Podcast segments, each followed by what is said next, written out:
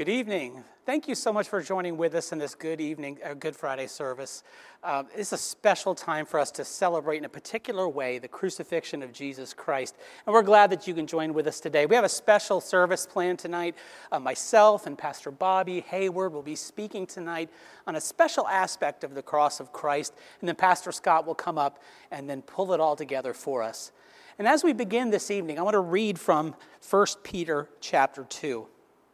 For you have been called for this purpose, since Christ also suffered for you, leaving you an example for you to follow in his steps, who committed no sin, nor was any deceit found in his mouth.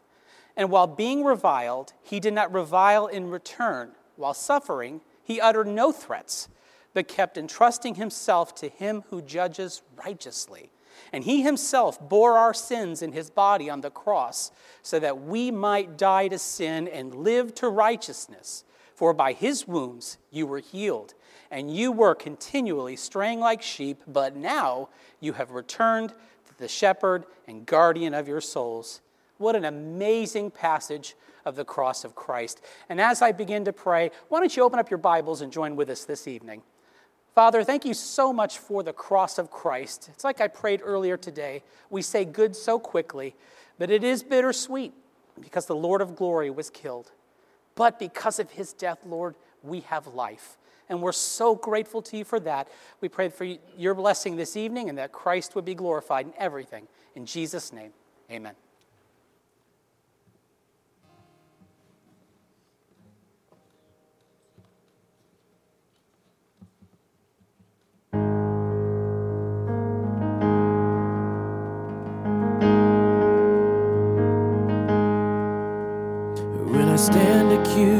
By my regrets, and the devil roars his empty threats.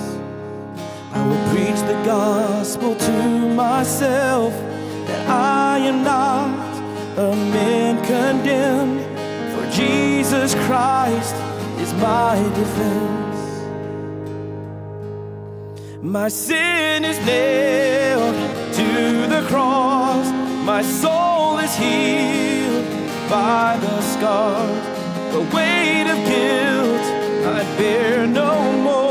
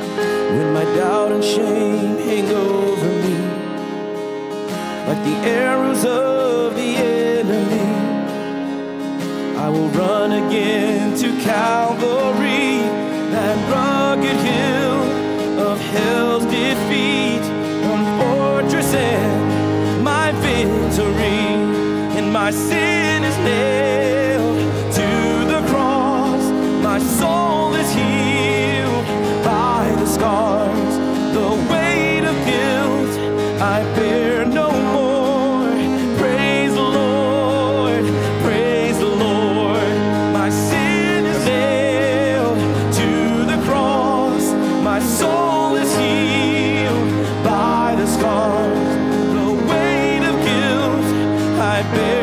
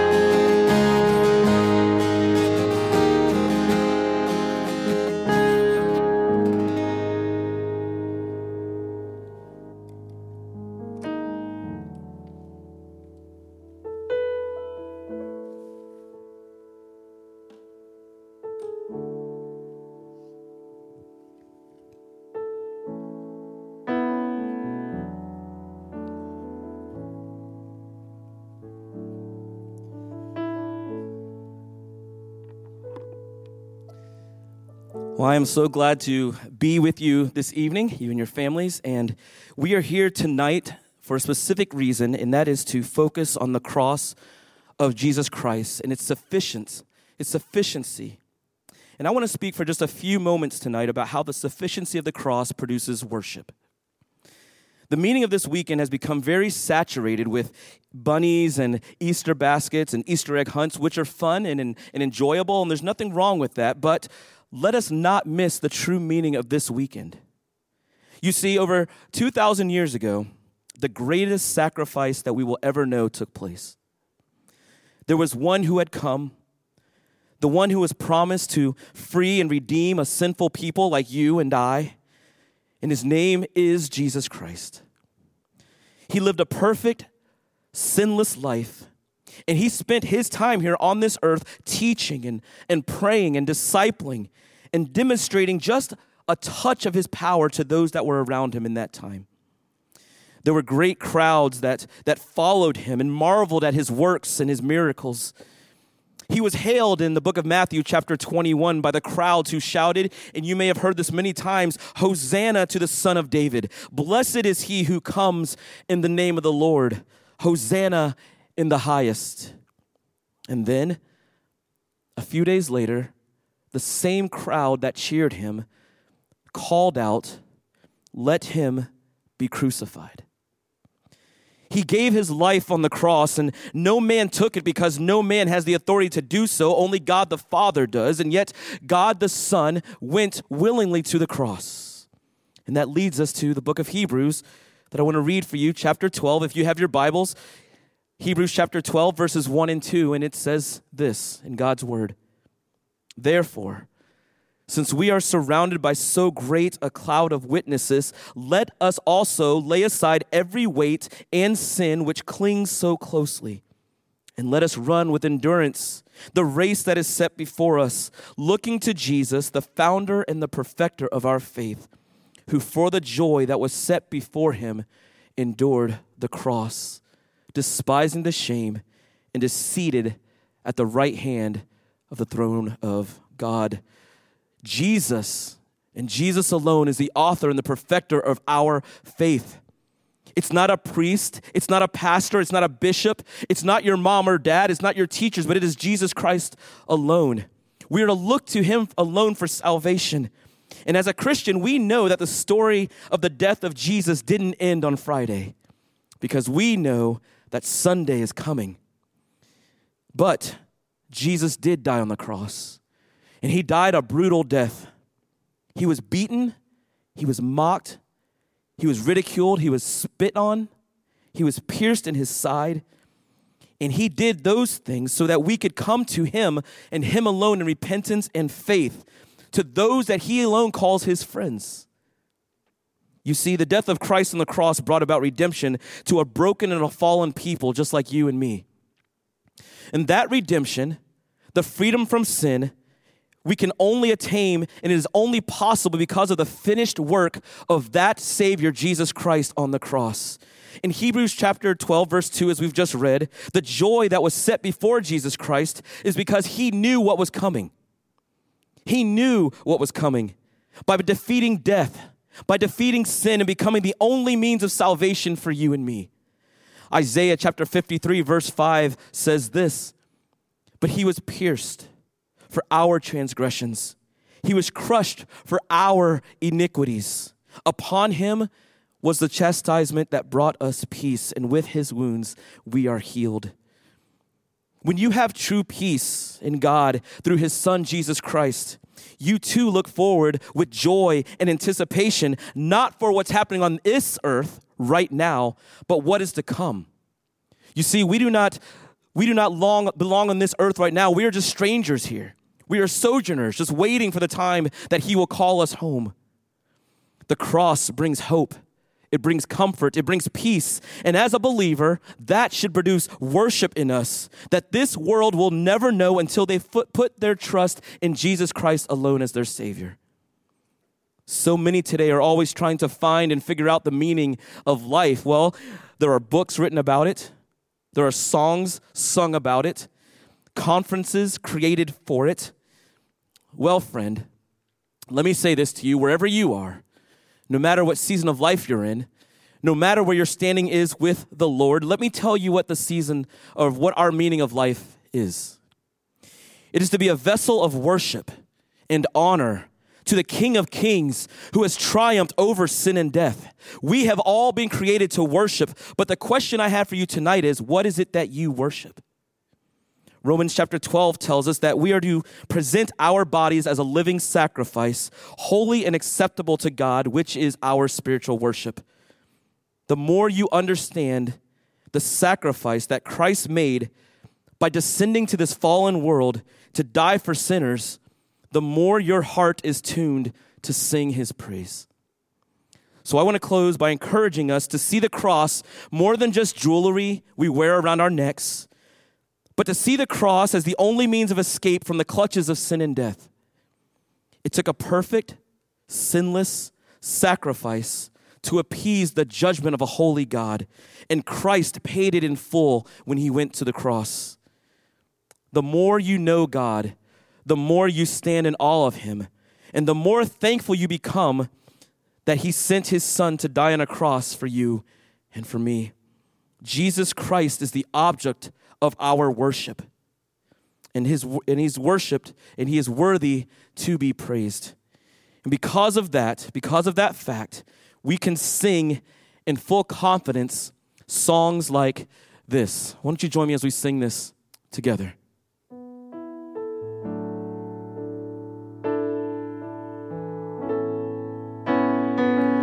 Oh Lord my God, when I in awesome wonder consider all the worlds thy hands have made, I see the stars, I hear the rolling thunder, thy power throughout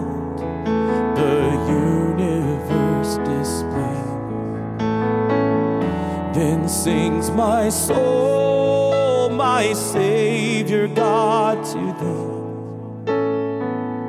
How great thou art! How great thou art! Then sings my soul, my Savior God, to thee. How great thou art!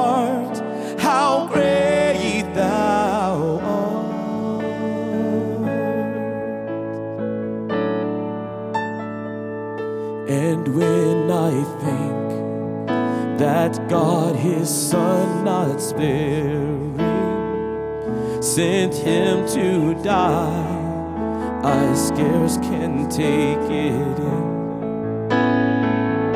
That on the cross my burden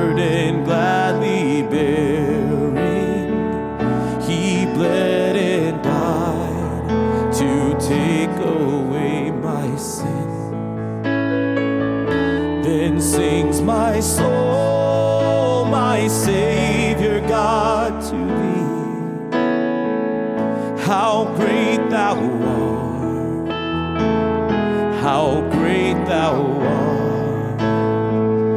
Then sings my soul, my Savior God, to thee. How great thou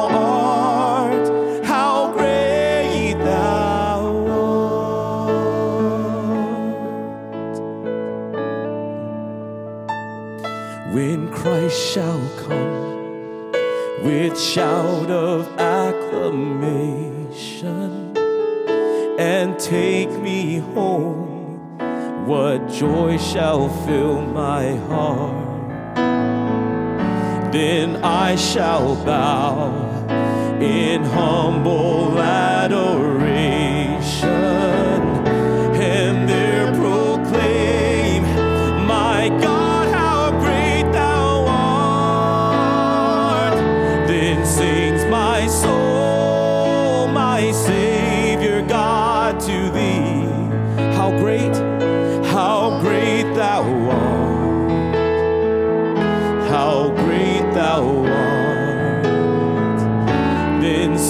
my soul, my Savior God, to thee. How great thou art, how great thou art. Amen.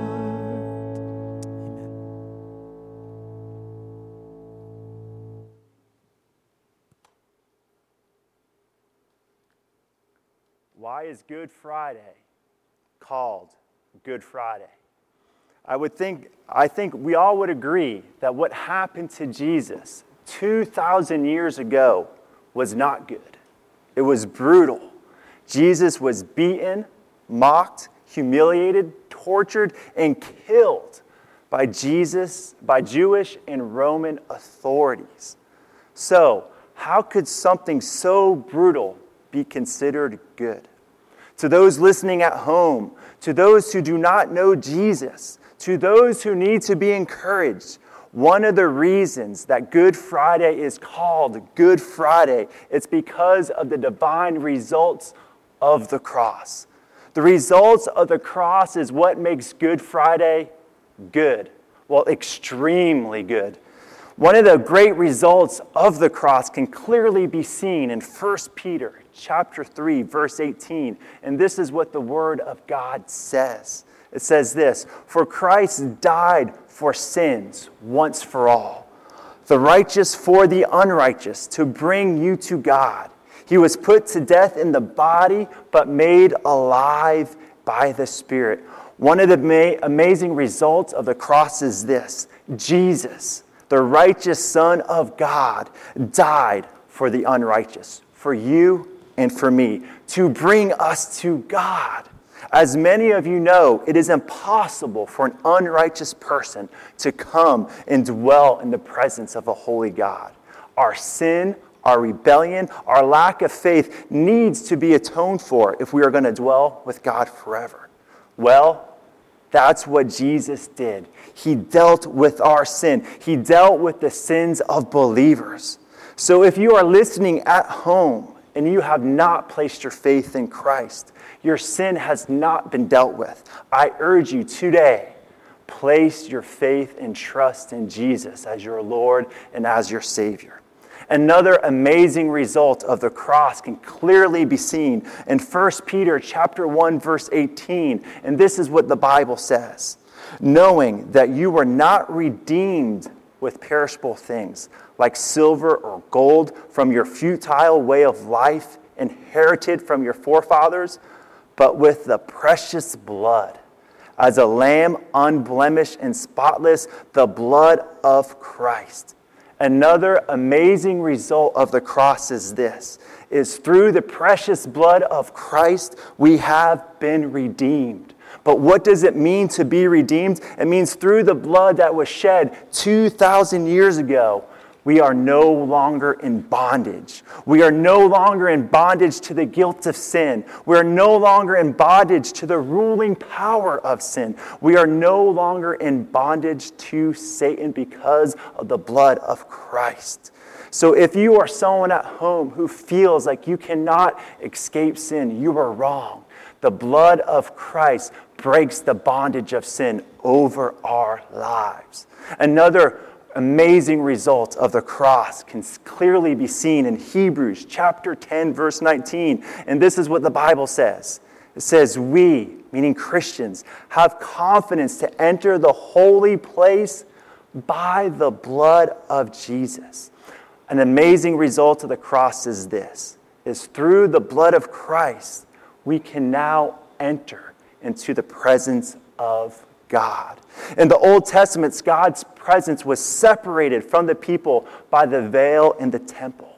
But through Jesus' death on the cross, God tore that veil from top to bottom so that we can enter into the presence of God through a new and living way, through the blood of Christ. Can you imagine with me, people at home, what it will be like one day to enter into God's presence, the holy, sovereign, and righteous one? Well, that is possible. Why? Because of the results of the cross. Amen. Another amazing result of the cross can clearly be seen in Romans chapter 5, verse 8. And this is what the Bible tells us. But God demonstrates his own love toward us, in that while we were yet sinners, Christ died for us. An amazing result of the cross is this that God has given us a clear illustration, a clear demonstration that He loves us. So, Christian, teenager, overwhelmed parent, single adult, if you are feeling alone, if today you are feeling isolated, not important, do not feel that way. Why? Because the cross fully demonstrates to you and to me that God loves you. And through the blood of Christ, that is so clearly illustrated to all of us. There are many great things that come, many great results that come from the cross of Christ. And we mentioned four of them today. Number one, that our sin has been dealt with, that we have been freed from the guilt of sin and its ruling power. Number two, number three, we can now all enter into the presence of God through the blood of Christ. Number four, we can have full confidence that God loves us. So, in light of this pandemic, what shall you and I do, knowing the good news of the cross? This is what we should do, brothers and sisters. We should share it. Tell others about the amazing, accomplished work of Christ on the cross. The amazing results of Christ should not be kept to ourselves, but shared with the lost world around us. How could we possibly keep such amazing news to ourselves? Besides, isn't that one of the many things that Jesus did on the cross? If we study our Bible, we see while Jesus was on the cross, one of the many things that he was doing was evangelizing. Jesus Christ, in the midst of his suffering and pain, evangelized to the criminal that was hanging next to him. How did Jesus evangelize to this man? Through his actions and through his words. This criminal saw the love of Christ and heard his words leading to salvation. So, brothers and sisters, as we contemplate these amazing spiritual truths, I encourage you to consider the following questions Am I willing to evangelize? Am I willing to share the good news of Jesus Christ in difficult times? Like Jesus did? Am I willing to share the good news of Christ in difficult times like the apostles did? Are we willing, friends? Number two, does the good news of Christ compel us to share? This is amazing news, and I know I'm getting fired up, and I hope you're getting fired up to a degree where we would leave our house and from a distance share the good news of Christ with others. It is not to be kept to ourselves, but to be shared. Number three, and this is a great question that we all should ask ourselves Are my actions and words serving as a good witness to the glories of Christ? Friends, God has chosen us and equipped us to participate in sharing the good news of Christ with others. This glorifies God. And this is very important. The cross of Christ should lead us to evangelize.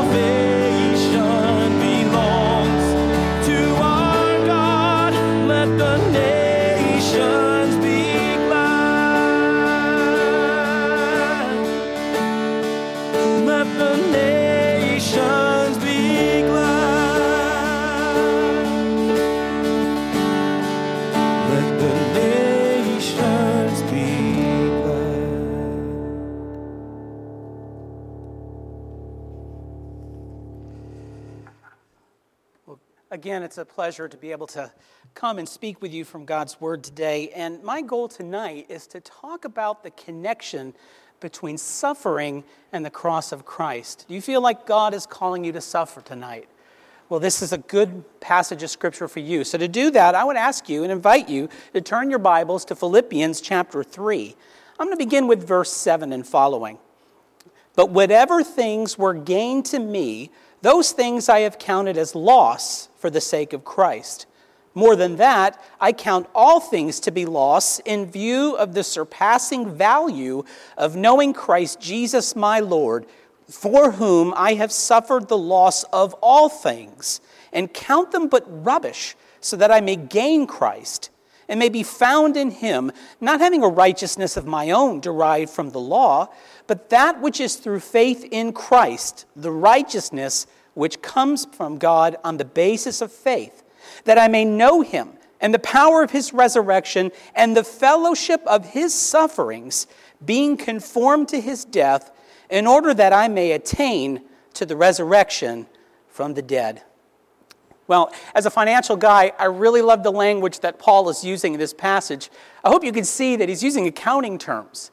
In this passage, Paul is opening up the books of his life, and he has two columns. In the one column, he has his gains or his profits. And the next column, he has his losses. And Paul is thinking about his life before he got saved, before Christ came to him. And all of the things, we didn't really read it yet, but it's in verses 5 and 6, that he considered were gains. He was a Hebrew of Hebrews. He was zealous for his faith. He was a persecutor of the church. He was at the highest hierarchy of the Pharisaical uh, line. All the things that people would want in status of society, that was Paul. And they were on his gains column. But then Christ came and met him. And at that point, he realized all of those things that were in his gains column were actually should be in the loss column. And when suffering came for Paul, and it came, and we don't have time to talk about all the ways the Apostle Paul suffered, but when suffering came, it did not shake him to his core.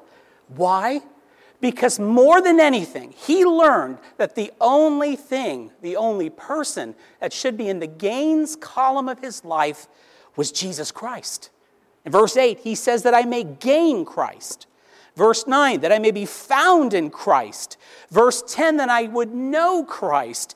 These were Paul's goals while he suffered, and nothing else mattered to Paul. They were all rubbish, they were losses. But then he says something very interesting in verse 10. He says that he would have fellowship with Christ in his sufferings. Now, that phrase, fellowship with his sufferings, helps us to understand that Paul knew the purpose for suffering. So that's a good question. Why is the world in the state that it's in? Why do we have natural disasters and viruses and calamities and family problems and financial issues? Why? It's because of sin. Ever since Adam and Eve first sinned, and then every single human being born on planet Earth up to uh, about now is born in sin. And what comes along with sin is suffering and death. But the good news is that God wasn't finished. He wanted to display his glorious grace in the face of Jesus Christ. But in order to do that, he would need to send his son in the flesh to suffer on the cross and save those who had faith in him. Now, we don't have time to look at all these verses, but it's amazing what Christ did in Galatians 3. By suffering on the cross, Christ absorbed the wrath of God on our behalf. 1 Peter 2, by suffering on the cross, Jesus bore our sins and purchased our forgiveness. By suffering on the cross, Christ secured our right standing before God. That's in Philippians 2 and Romans chapter 5. By suffering on the cross, Jesus defeated death. Hebrews chapter 2. By suffering on the cross, Jesus now can bring us to himself when he comes in 1 Peter chapter 3 and verse 18. Paul understood that. And he understood that when he suffered, he was in fellowship with the suffering Savior, Jesus Christ. So I urge you, do an accounting of your life. Open up the books of your life. Look at your ledgers. What's in your gains column? What's in your losses column? All that should be in the gains column should be Christ. Not that other things are bad, but if they block our view of Jesus Christ, that's a loss. And we need to move it to the loss category. And when God brings suffering to our lives, and He will, cause us to suffer, our faith won't be shaken. Our lives won't be shaken to the core. We have to remember that when God starts removing things out of our lives, it's those very things that were blocking our view of the glory of God in the face of Jesus Christ. Consider them rubbish, consider them losses. Know Christ, gain Christ, be found in Christ. And then when you suffer, press into Christ, knowing you have fellowship with Him who suffered for you, so that we would have life, that we would have victory, and that we would have joy. That's what the cross did for you.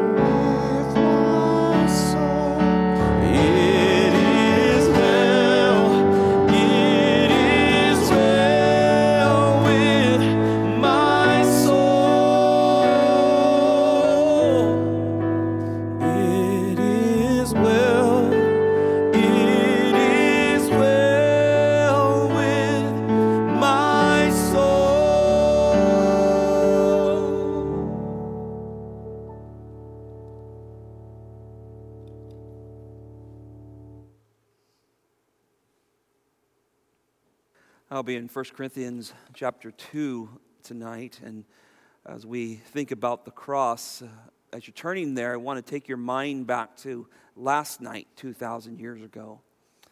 They would have been in the upper room celebrating the Passover meal.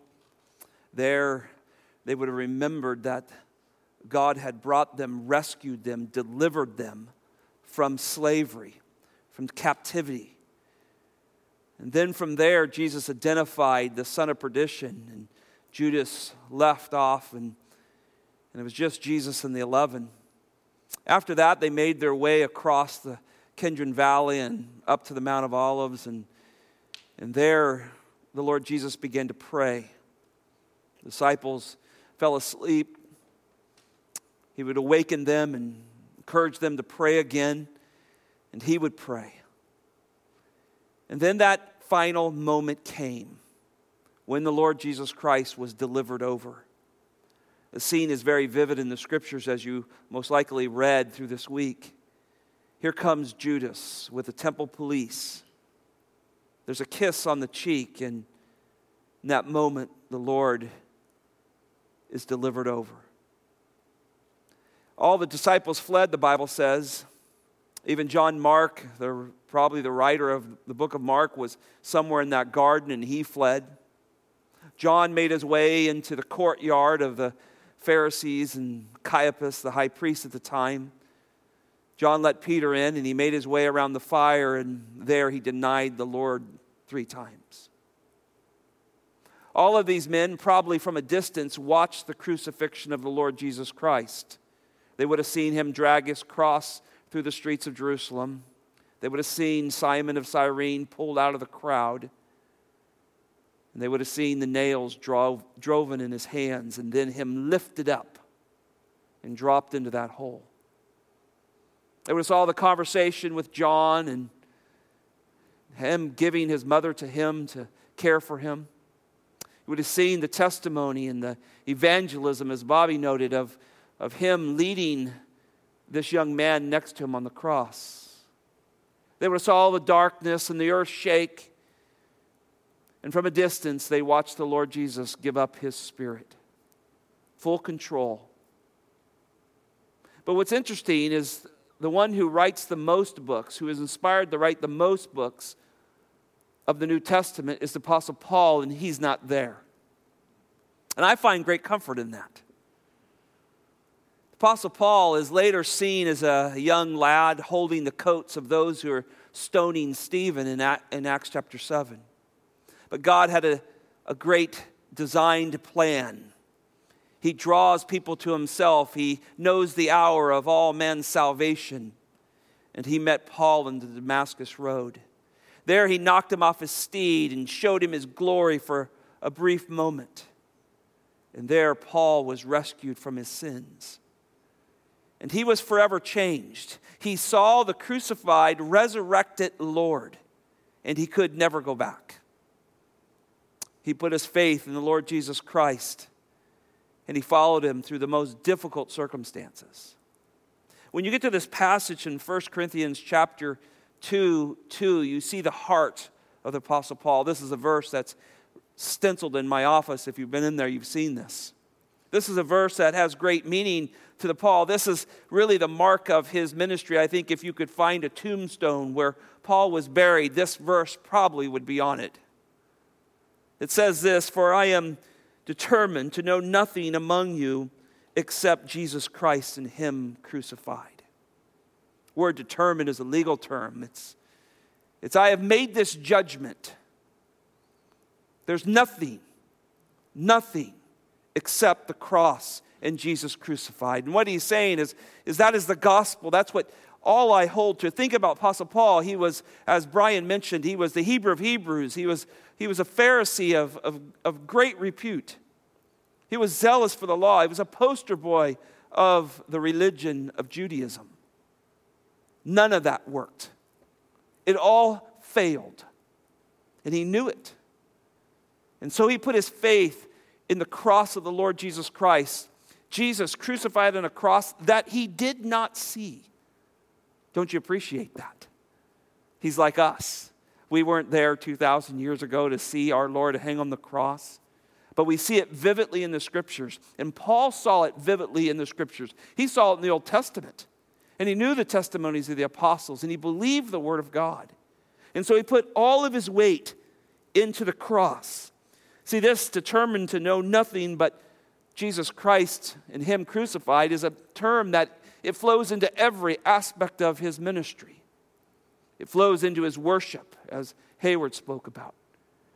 It flowed into his evangelism. It was the centerpiece of all that he spoke of. It, it certainly flowed into his suffering.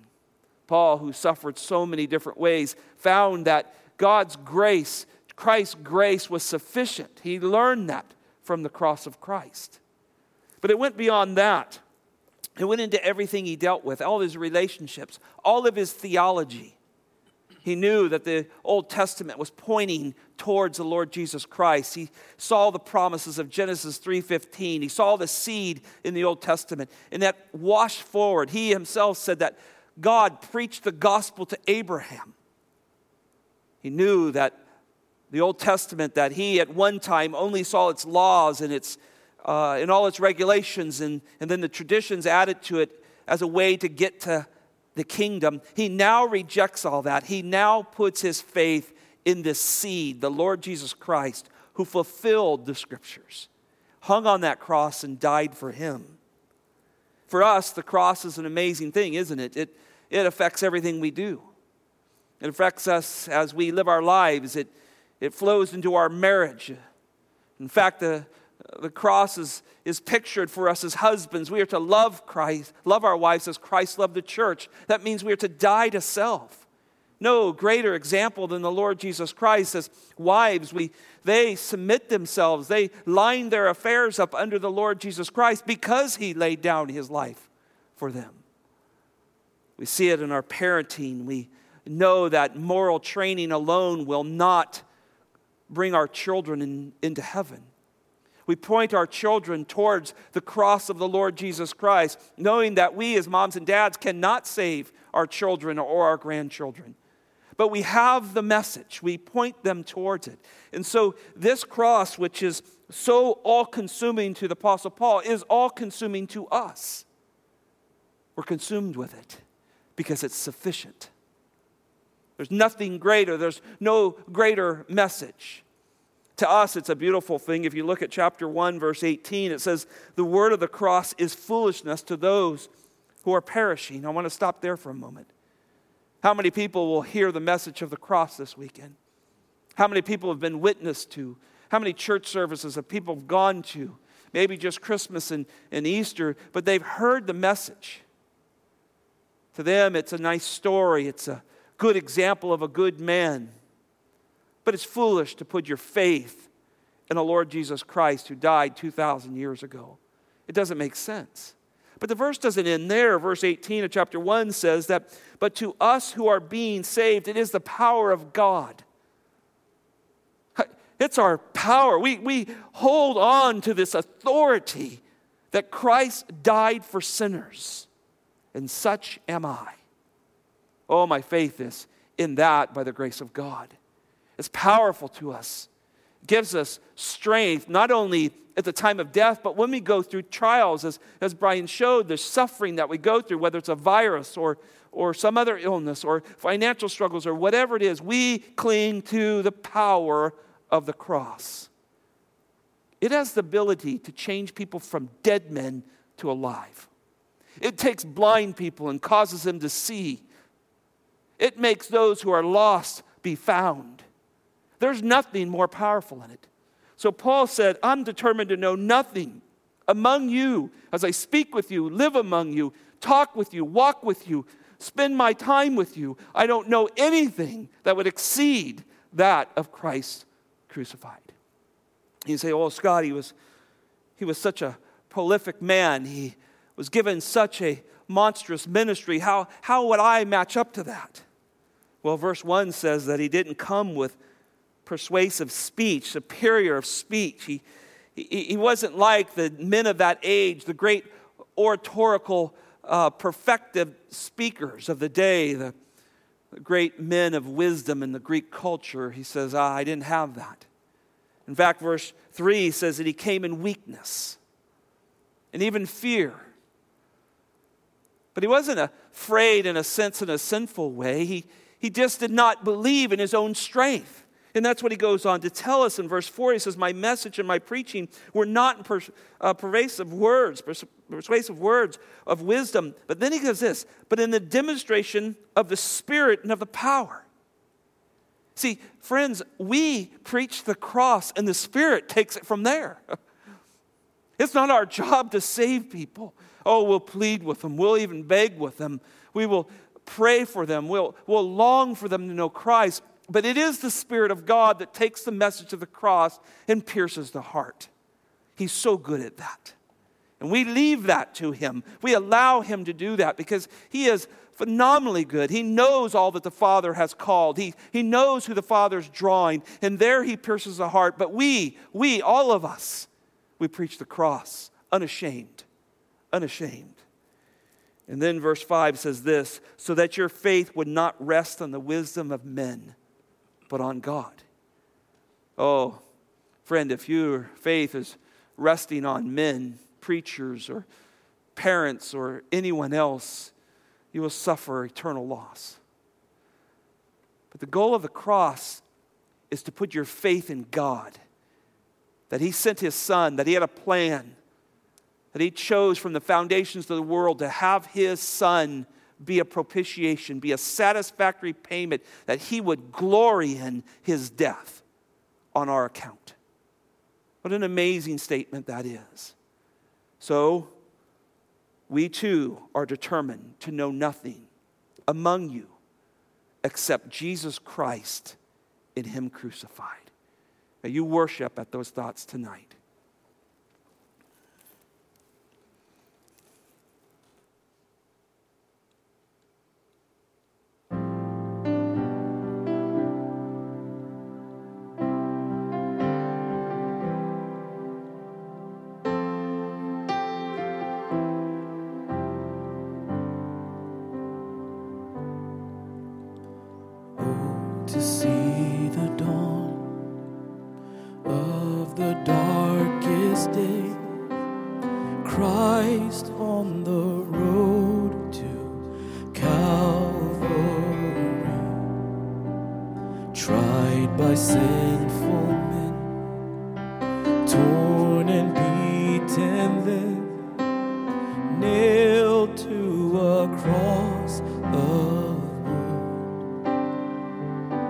in this the power.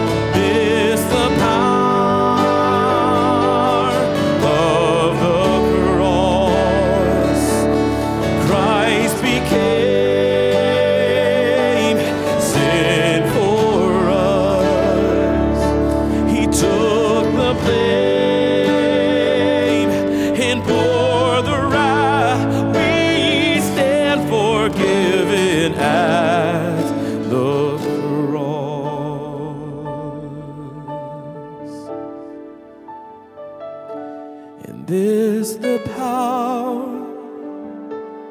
of the cross, Son of God,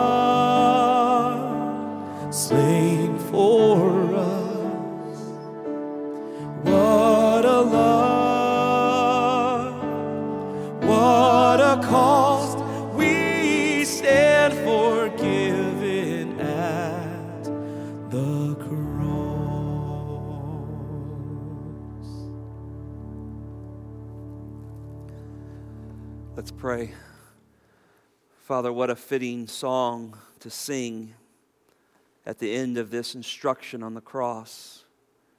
The power of the cross, our Savior slain for us. We receive all the benefits, the freedom, never to be judged, never to be condemned for our sins, now never to be separated from the love of God. Oh, Jesus, we thank you. We thank you that you went to the cross. Thank you that you fulfilled the promises of the Father. You were that perfect seed, impeccable in character and practice. And there, hung on the cross for us. Lord, we will not forget this night. In fact, we remember it every night. Every day we think as Christians about the cross and it strengthens us, it empowers us, it helps us understand the rest of the Bible.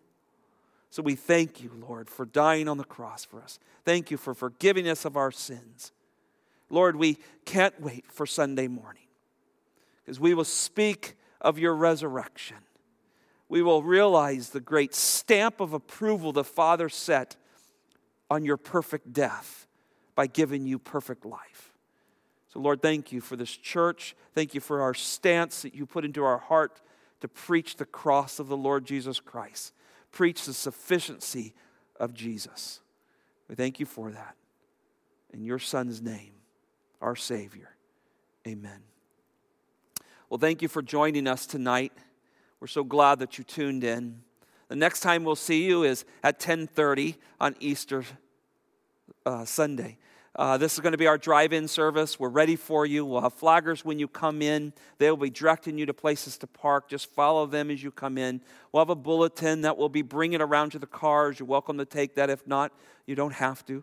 But it'll be there to help you sing along with us. The words will be in the bulletin of the songs, the service order will be in there, and we will have a great time celebrating the resurrection of the Lord Jesus Christ and preaching God's word. So don't miss it. Come early. Uh, you members, those who, who belong here at this church, you're part of that. Show up early. Get parking spots because we want to get everybody in and get the service started at 10:30. It'll be simulcast with the radio of Cornerstone, and you can tune in there. It'll be also live streamed as well for those who can't make it. You'll also be able to watch it at home, or you can even watch it in your car. But we invite you to come. Tell a friend, tell a neighbor, bring somebody to this. We'd love to have you here. Good night.